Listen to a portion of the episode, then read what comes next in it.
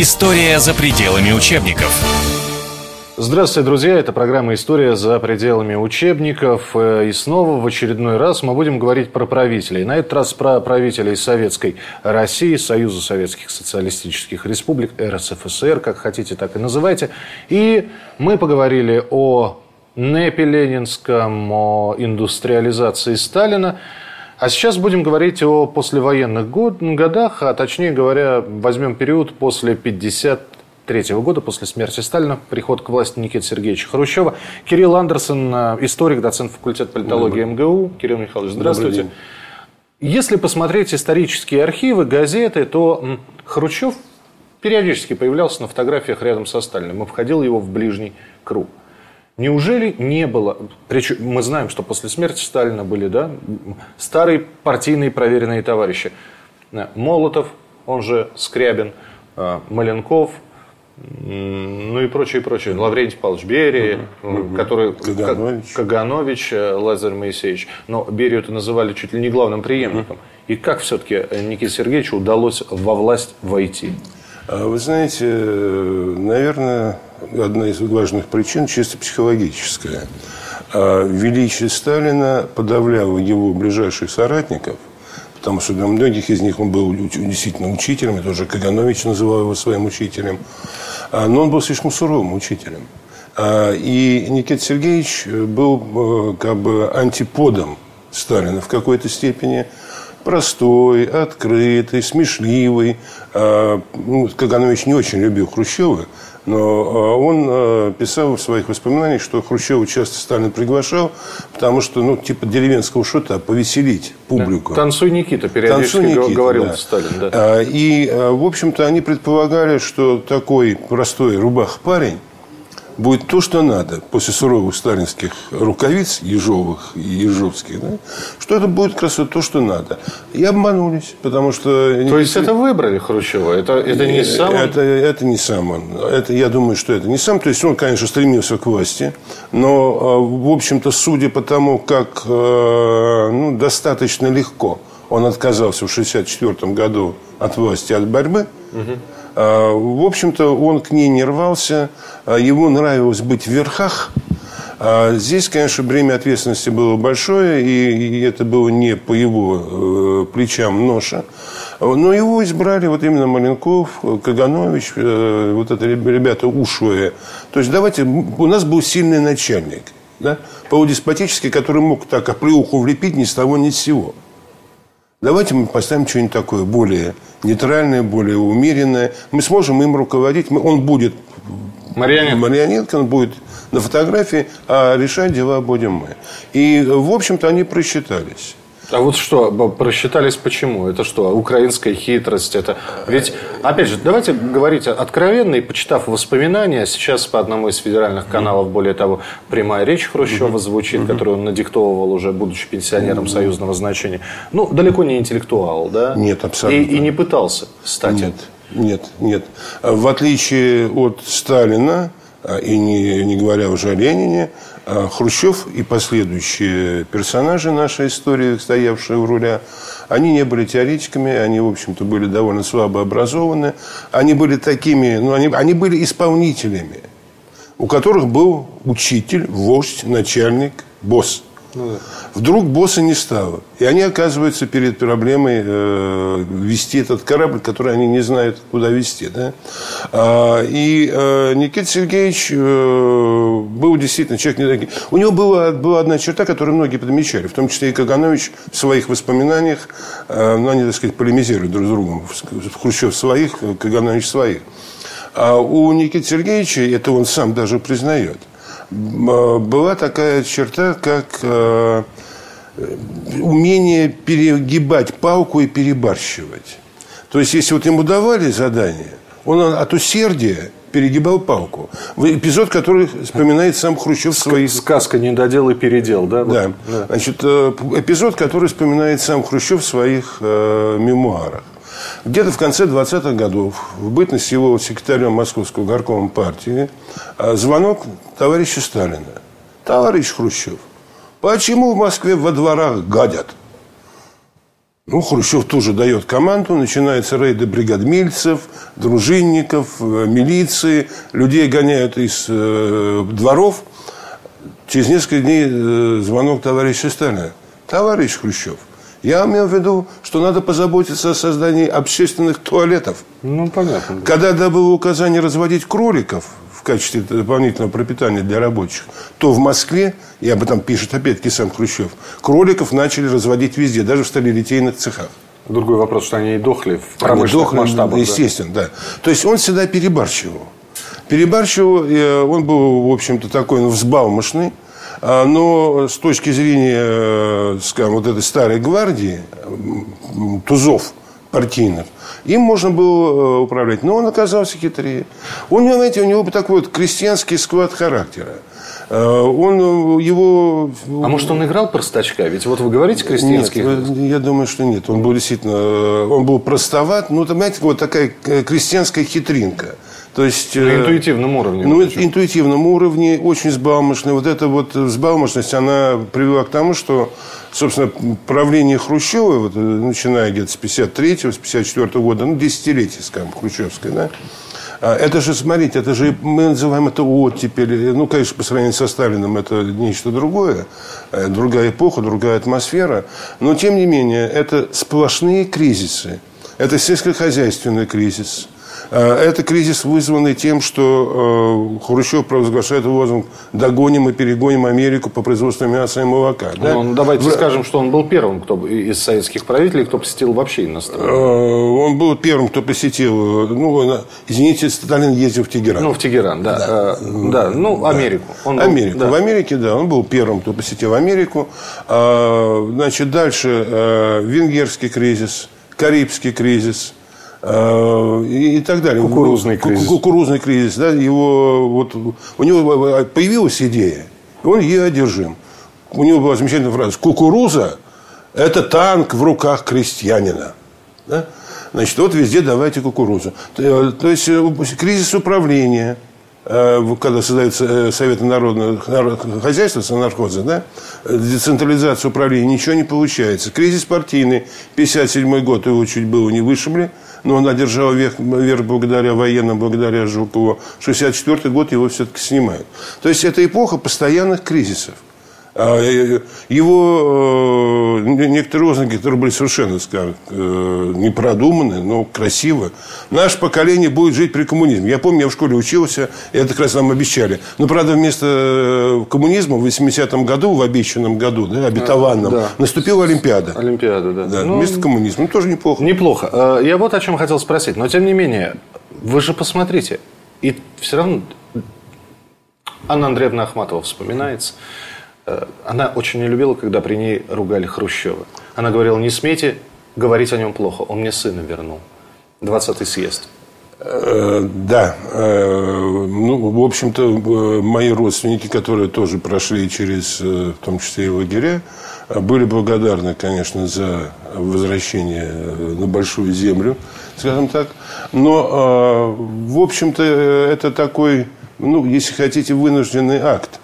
В принципе, первым начал это делать Берия, когда после смерти Сталина сразу. Когда он э, объявляет амнистию, когда он э, прекращает многие гулаговские стройки и людей отпускает на волю. То есть это начал, он продолжил то, что начал Берия уже на обратный ход давать. Было невозможно. То есть в какой-то степени это было продиктовано не каким-то гуманизмом или человеколюбием э, Хрущева, а было продиктовано тем, что процесс уже пошел, и дать обратно, это значит поставить себя. В принципе, ну, э, Хрущев был заложником эффекта колеи. Э, Хотя он боролся с культом личности Сталина, но, вернее, так, ну, де- деликатно и очень, по сути дела, косметически. Я напомню, что 20-й съезд, на который были приглашены, кстати, и коммунистические делегации других стран, а, иностранцы уехали с него. Но все наши участники да, получили Получили, да. а, распоряжение о том, чтобы остаться. на следующий день после завершения съезда да. прийти на внеплановое заседание, да. где и был, собственно, доклад и сделан. И, кстати, это было тоже очень, вот, нанесло очень большой удар по коммунистическому движению, потому что вот делегаты зарубежных, э, представители зарубежных партий, они уехали, в, еще увозя с собой вот светлый образ Иосифа Виссарионовича. А пока не доехали до своих мест – выясняется, что был культ личности товарища Сталина. Ну, и, Венгрия, собственно говоря, первая, ну, да? Вен, не, там, нет, ну, там, прежде всего, вот, скажем, это был удар по Компартии. Очень много ушло, вышло из Компартии вот, после этого. Там, там развязка с э, КПК. Так вот, э, Хрущев был заложником эффекта колеи. А, он пытался бороться с культом личности, но он не десталинизировал саму систему управления. Сталинизм это не, это не столько Сталин, это сколько та административно-командная система, которую он создал.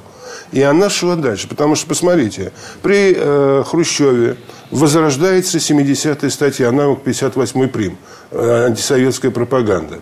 А при Хрущеве, если первые годы, процессы, которые были над Берией и вот, так сказать, сотрудниками Абакумовым и другими, да, а, они ничем не отличались от э, процессов 1937 года. То же самое выбивание показаний – ну, правда, мяг, более мягкой форме. Но в чем обвиняли Берия? В том, что он турецкий шпион, в том, что он э, был мусаватистом, что он шпион иностранных разведок. То есть совершенно нелепое обвинение, точная калька с 1937 года. Новочеркасск, расстрел э, рабочих. Да? Это 62-й, да? Это 62-й год. Это 62-й год. Это как раз вот в результате э, попытки догнать и перегнать Америку, когда было запрещено э, держать скот в личном приусадебном хозяйстве, причем это было не только в деревнях, в деревнях поменьше, а было прежде всего запрещено, это инициатива Хрущева, которая наступала еще при Сталине, запрещено держать скот – в личном подворье в городах и по рабочих поселках. Но поскольку многие города, такие полудеревни, полугорода, одноэтажная Россия, да, значит, 12 миллионов семей пострадали от этого э, решения. Потому что дали хорошие показатели на один год по сдаче мяса. Правда, 64% было из личного хозяйства, а не государственных. Да? А потом вот эти люди, которые решились прокорма, они потянулись в государственные магазины, вырос спрос на мясо, а мяса уже нету. И вот здесь пошли повышение цен на мясо, реакция рабочих, зарплата понижается, цены растут. В Черкасск демонстрации, расстрел, демонстрация со всеми вытекающими последствиями. То есть он применял те же самые методы, что и Сталин. То есть он как бы немножко отодвинул Сталина в сторону, но методы, которые он применял, они были во многом э, сталинские. Плюс к этому а, есть два момента важных. Первое. В русской традиции каждый вновь приходящий властитель должен немножечко обчернить, мягко выражаясь, своего предшественника. Потому что он говорит, это же проблемы, которые были созданы предыдущим. Социализмом, Сталином и еще кем-то. И это хорошие. Но проблемы мне достались сложные. Да? И второй момент, э, ну, то есть он снимает с себя вину, это все тяжкое наследие прошлого, будь то Советского Союза, будь то Ельцина. Это, ну, это традиция, это никуда не уходит. И второй момент, э, первое лицо э, всегда является ну, достаточно самовластным и от э, личного... Самодурственным. Ну, тогда как? Иногда самовластным.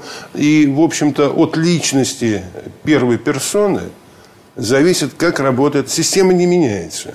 То есть, понимаете, вот э, э, можно взять производство Тольяттинского автомобильного завода и назвать его «Жигули». А потом можно разребрендить и назвать его «Лада».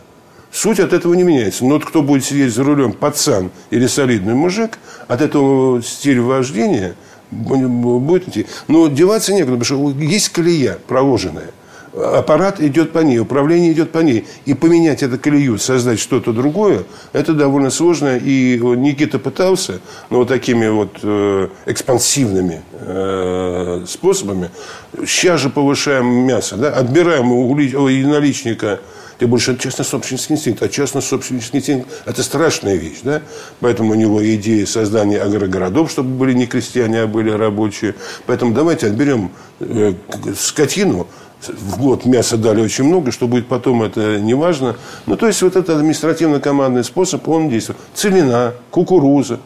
Это же все декретивно, все Но я сейчас напомню и светлые моменты. Я напомню, Кирилл Андерсон, историк, доцент факультета политологии МГУ у нас сегодня в гостях. Говорим о Никите Сергеевиче Хрущеве.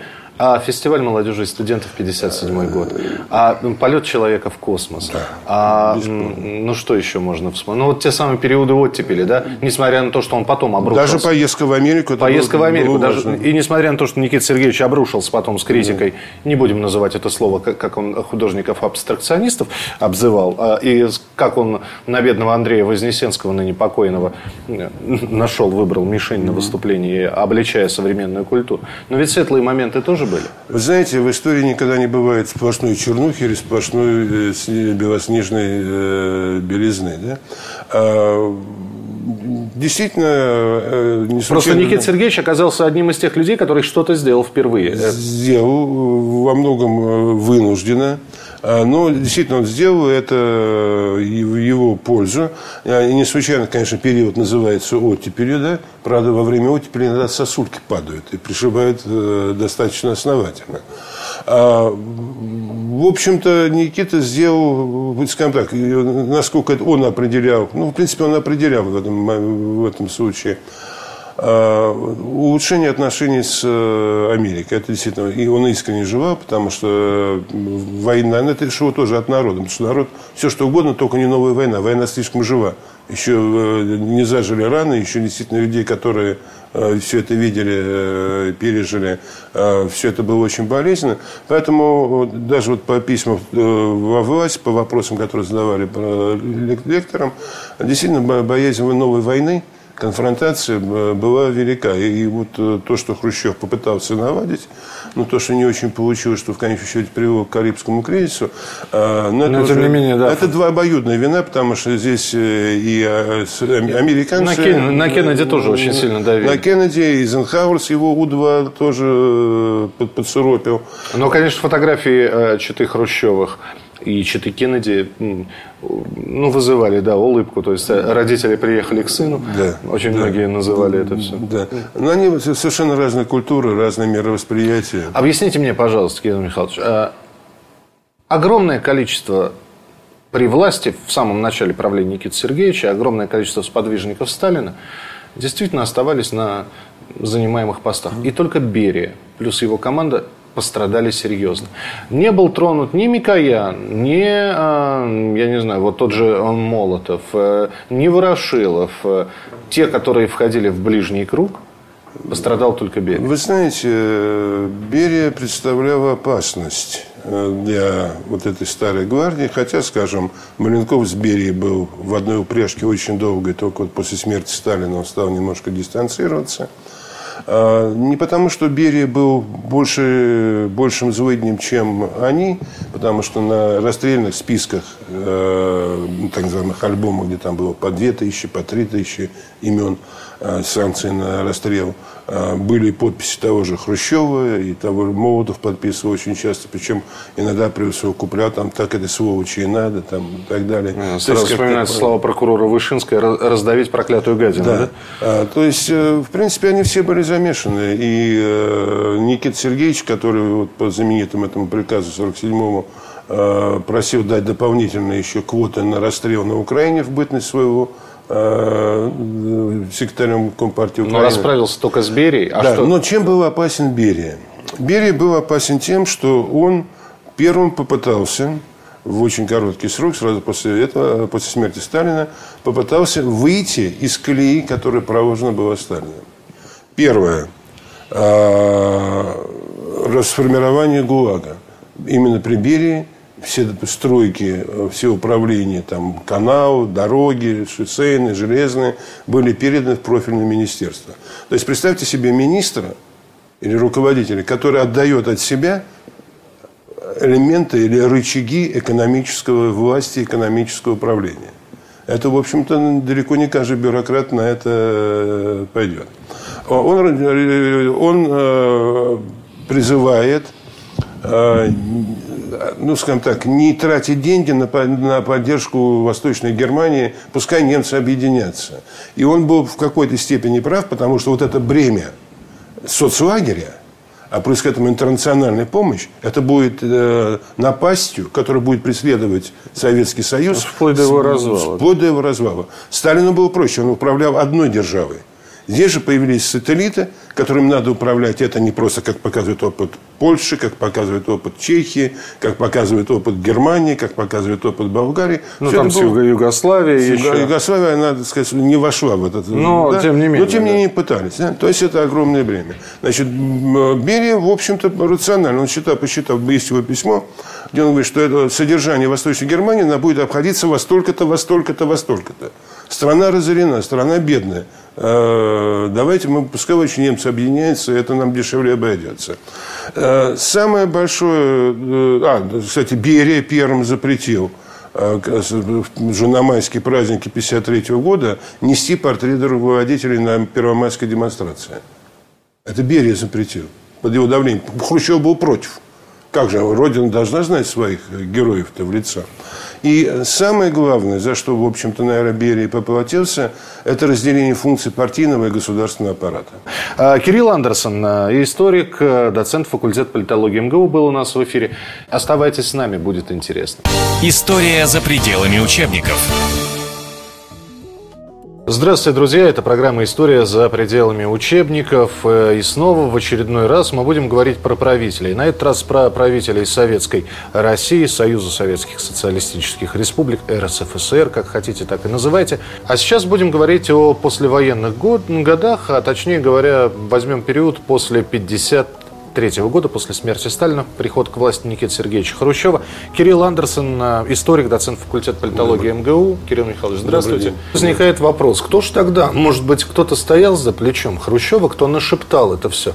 И про 20-й съезд разоблачения культа личности Сталина, и о том, что Берию надо устранить, а все остальные, ну, простите меня, пожалуйста, при всем моем уважении к советскому правительству образца э, сталинских времен, э, трусы. И очень многие трусы там были. Так вот, э, один показательный mm расстрел, и все остальные будут молчать и хотели и, и сами превратятся в марионеток. Знаете, э, в общем-то, э, мир менялся. Э, и, скажем, уже даже после военных годы, вот 50, начале 50-х, благодаря развитию радиопромышленности в том числе, э, степень информированности советских людей стала значительно больше. А, и э, хотя и существовал железный занавес, информация проникала гораздо больше, чем в 30-е годы. А, соответственно, меняются люди. Плюс к этому а, огромное количество, миллионы советских людей побывали в Европе. Увидели э, образ жизни западных европейцев. Что везли солдаты из Германии, из сводки НКВД? Они везли ткани, они везли простыни, они везли наволочки, э, потому что вот этих бязевых, там, не знаю, э, белья здесь бы не было. То есть для них вот, это было Извините, такое. пожалуйста, вот оно пересечение истории. Э, те люди, которые участвовали в войне отечественной, 12 -го года, 12 -го года да, тоже побывали. Тоже. В Европе тоже посмотрели, как там живут да. люди, и совсем немного да. оставалось времени до декабристов. Когда вы живете в деревне Гадюкина, и вы знаете, что есть картошка, но не знаете, что есть манго, вам и не хочется манго. Но если вы один раз побывали где-то там, и вас угостили манго, вы пригласите и думаете, а почему мне в деревне Гадюгина манго не растет? Я тоже хочу манго. Да ладно, не растет, почему его не привозят? Почему его не просят? Почему не растет, почему не сажают? Да? И отсюда вот этот вот выход, ну, соприкосновение цивилизации, оно всегда дает очень яркий эффект, как 12-й год, даже и советский. То есть люди стали, ну, мы хотим так же. Тем более, что, э, скажем так, Э, жены высших чиновников и сами высшие чиновники, они быстрее других приобщились к э, западному ну, не образу жизни, но по каким-то западным вещам. Это тоже действовало. То есть здесь э, надо было, с одной стороны, как-то устращать, а с другой стороны, объяснить, почему вот какие-то были перегибы, почему были эти вещи, потому что это же оставалось. Да? Тем более, что по амнистии сколько людей вышло из ГУЛАГа? Огромное число. Они же, они же возвращались в общество. Они же тоже несли с собой информацию. И надо было как-то все это объяснять. И вот здесь появляется тоже был козел отпущения. В какой-то степени им стал Берия, тем более, что он был опасен чиновником, потому что он пытался как бы партийных чиновников э, немножечко э, понизить, да, понизить, понизить. А, этим он был опасен. Плюс к этому а, говорить, что это сделал Сталин. Нет, это старая присказка. Царь хороший, бояре дурные. Да? Ну вот здесь оказался Берия. Ну, давайте посмотрим. А, освоение целинных земель, э, фильм да. «Иван Бровкин на целине», да. А, фестиваль молодежи и студентов. Все, кстати, на 57-й, да, все да, пришлось? Вот. Но отношение-то в народе к Хрущеву было какое? Хоть плохенький, но наш, да? Вы, такой, да, такой понятный и доступный. Вы знаете, ну, в общем-то, это тоже, наверное, один из принципов политической политики, политической истории. А, как вот есть добрый следователь и злой следователь, да, разыгрывается. В истории тоже так бывает, скажем, после Сталина, который был монументом, почти что полубогом, которого где-то там, вот, вот он где-то очень высоко, а вдруг появляется такой вот рубах парень одеты в косоворотку, да, там редко, с, с галстуком редко ходят, а, говорящие... Шляп на затылок говор, сдвинута, Говорящие, да. да. То есть вот он, я, э, так сказать, вашей крови, мы одной крови, брат, да, mm-hmm. вот, а, с, с, с таким крепким крестьянским языком. Ботинок, бо, да? Ботинком, да. Кстати, не... ведь это не показывали в СССР. Откуда это все узнали-то мы? Да нет, ну это а, вот это вот новая степень информации. Попробуйте сейчас закрыть информацию, да? Благодаря интернету мы осведомлены лучше, чем кто Да, но в 60-х-то, да? А в 60-х было радио, были, э, были слухи. Причем это вот история слухов в России, в Советском Союзе тоже интересный сюжет. Э, и они бывали достаточно точны, то есть это все равно располагалось. Так вот, э, Никита, он свой. Матершинник – матом мог покрыть, э, ну, кто с ним работал, что матом крыл он основательно. Да и, в общем-то, Кузькин мать показывал, э, зародить на три метра обещал, да. Э, то есть такой, ну, экспансивный, вроде бы свой. И не злой вроде-то. Ну, так серчает, и надо это вот так. Ну, это ну, барин там немножко взбрыкну, а потом все это уляжется.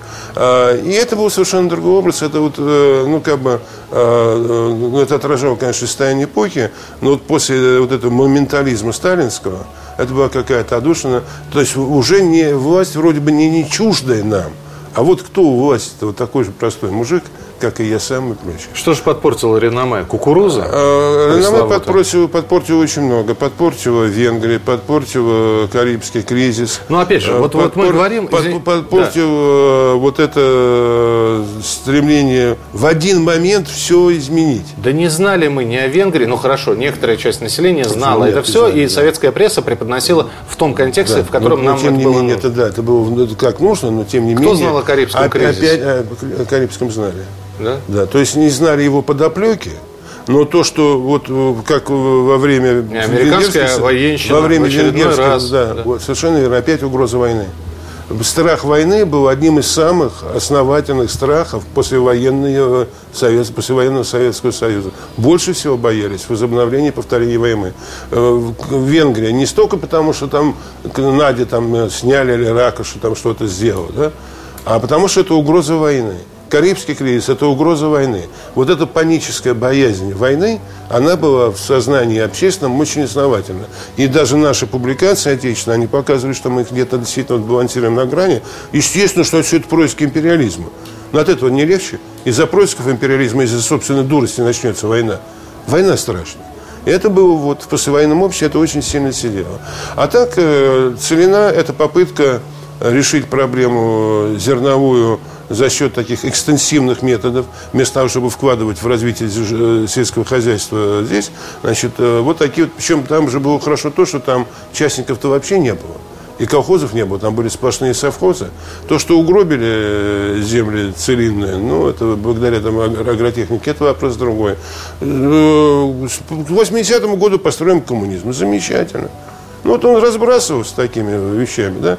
А в то же время при нем были, вот он был инициатором о выселении э, людей, не занимающихся трудом из сельских местностей. 30 тысяч человек было выселено в отдаленные районы. При нем возрождается 70-я статья антисоветская пропаганда, агитация. При нем происходит э, Новочеркасск, это одно из самых... Но и при нем же строительство хрущевок. Ну, мы еще 61 Хрущева, год да, можем вспомнить да. как обмен, как денежная реформа, и да? денежная реформа. Э, Хрущева, да, это было э, ну, тоже скоро, но он любил скорое решение. Знаете, вот э, я всегда поражался э, ментальности китайцев – Великую китайскую стену, которая, в общем-то, не, смысл ее мне не вполне понятен, потому что она стоит на горах, куда кочевники на лошадях э, не могли бы забраться. Да? Строили ее приблизительно 400 лет. Китаец начинает то, что делал его дед, и он не заканчивает, зная, что его дети закончат. А у европейского человека, в том числе и у русского, если я не смогу это сделать про жизнь, я за это браться не буду. А Хрущеву нужен был вот этот какой-то одномоментный... Э, Даже не вся жизнь, да. да. Чтобы завтра все было готово да. уже. Ну, чтобы завтра было готово, а если не, не готово, то сделать вид, что готово, а, и тем самым укрепить свой престиж. Потому что он постоянно боролся, против с ним же боролись. А, те же его, э, те, кто привел его, сделал его первым человеком, в 1957 году постарались его скинуть, позже там идут э, другие. То есть он боролся, ему нужны какие-то успехи. Нам нужна маленькая, но победоносная, но не война, а реформа. Да? А, и вот он берет и видит, что цена окажется очень легко. В результате оказывается, в общем, по большому счету, провал. Да? Совнархоза кажется легко, оказывается, в общем-то, тоже провал. И так далее. То есть, э, ну, фестиваль это, конечно, замечательно. Э, и это был сигнал к открытости страны, так же, как и потом попытка растопить лед между Америкой и э, Советским Союзом. Но если посмотреть, то во внешней политике, конечно, было больше, ну, если не считать там примирение с Югославией, то, в общем, было больше, конечно, проколов. Но вот удивительное дело, большее количество проколов, и тем не менее человек 10 лет у власти продержался. Многие бы, я не знаю, были бы смещены, сброшены, было бы покушение. А вот ну, я не знаю как. Вот вы говорите, да, э, были внутрипартийные заговоры, да, и Брежневский удался, да. как, как потом пресса писала, Никита Сергеевич нырнул э, в Черное море генсеком, а вынырнул уже почетным пенсионером. Да, но только Брежневу это удалось. Э, вы знаете, э, в общем-то, не так много сил было, которые могли бы скинуть его. Потому что он тоже чувствовал, у него были свои люди, у него была своя опора. Вы понимаете, вот а свои люди Хрущева это кто? Я ну, начиная от э, семьи Шлепин, там был в начале. А, проблема в чем? А, Хрущев э, имел во времена Хрущева уже нету фракций, какие были, скажем, во времена Сталина, особенно в 20-й год. Там правые, левые, центристы.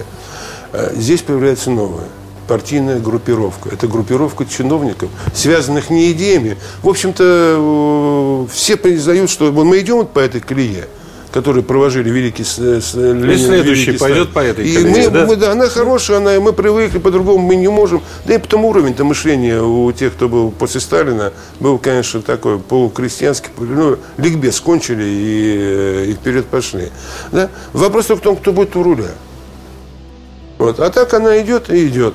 Э, менять что-то опасно, да, что-то не хочется.